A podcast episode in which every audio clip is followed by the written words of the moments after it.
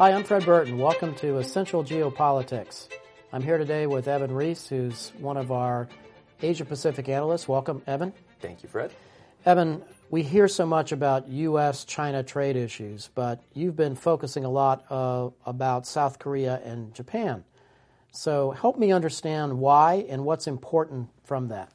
Yeah, so I mean, there's a lot happening on the trade scene on the world stage. You know, the, the U.S. is staging all these trade wars, but you have these two U.S. allies that at this point are sort of at each other's throats Japan and South Korea.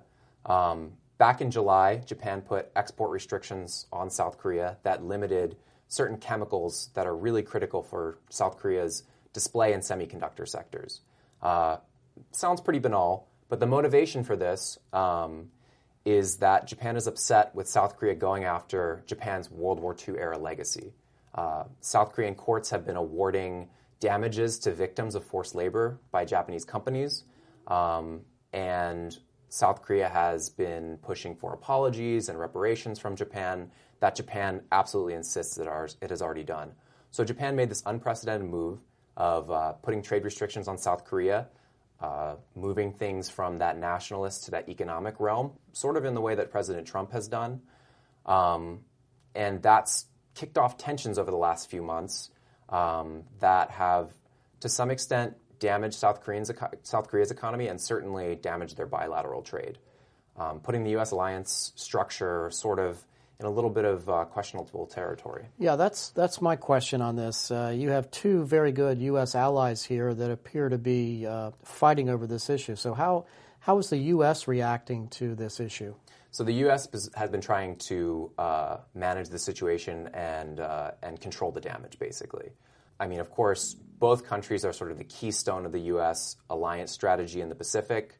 Um, both are key in efforts to try to counterbalance China's rise, um, and also with North Korea potentially heating up again in 2020. Uh, the U.S. is very interested in making sure these two countries are cooperating directly with one another and not just with the United States. So this has already had impacts or nearly had impacts with South Korea planning to exit an intelligence sharing pact with Japan. Oh, really? Yes. So at the last minute, South Korea made the decision to remain in that, but it's still kind of in question.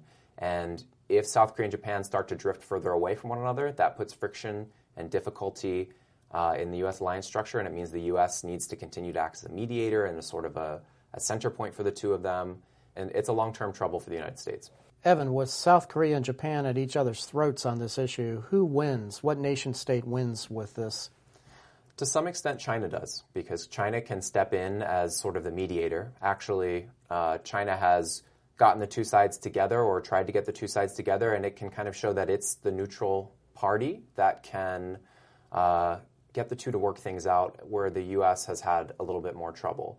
Um, also, in terms of economic relationships, China has become a significantly more, more important economic trade partner for both countries over the past decades.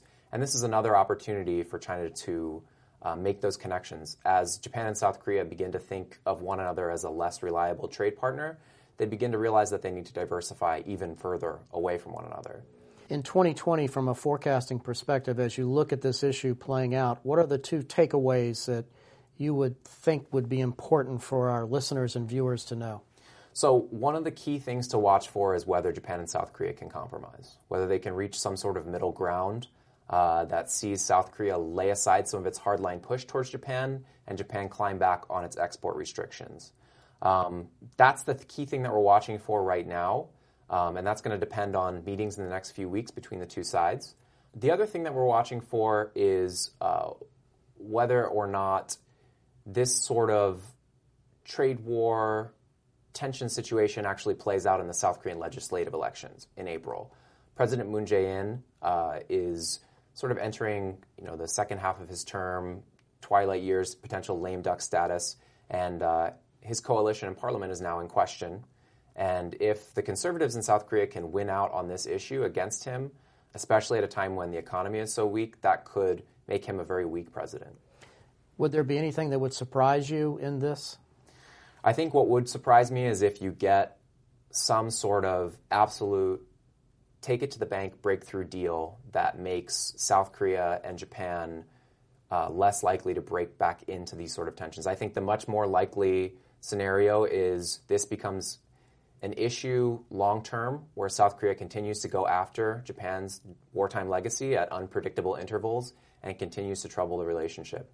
And then you have the two sides sort of not drifting away from each other per se in a deep, deep sense, but this is just a continued issue of friction and tension between them. Well, thank you, Evan. For those of you who would like more information on Stratfor's analysis in the region, please visit uh, worldview.stratfor.com slash subscribe. I'm Fred Burton. And I'm Evan Rees. Thank you.